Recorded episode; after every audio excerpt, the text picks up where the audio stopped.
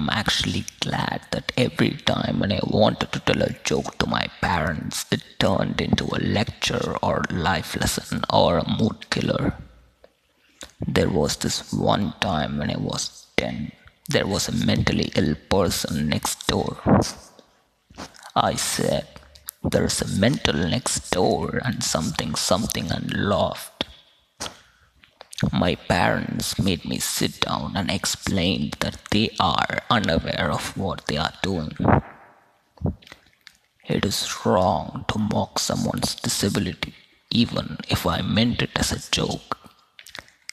They did that when I mocked reservation women, and almost every single time when I was a douche. My father was merciless when I joked, "Women must not ride vehicles because they cause accidents."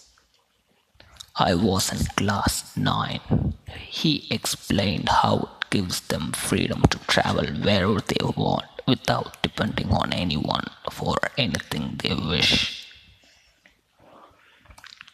I didn't understand these aspects back then. I was just pissed off and almost stopped saying anything to them. But when I look back now, I realize all they tried to do was to bring up a person who's empathetic towards everyone. And now I understand there was no other way. It was the only way to stop at once when someone is wrong, politically incorrect, and correct them at that instant, irrespective of the age, especially when it's a child.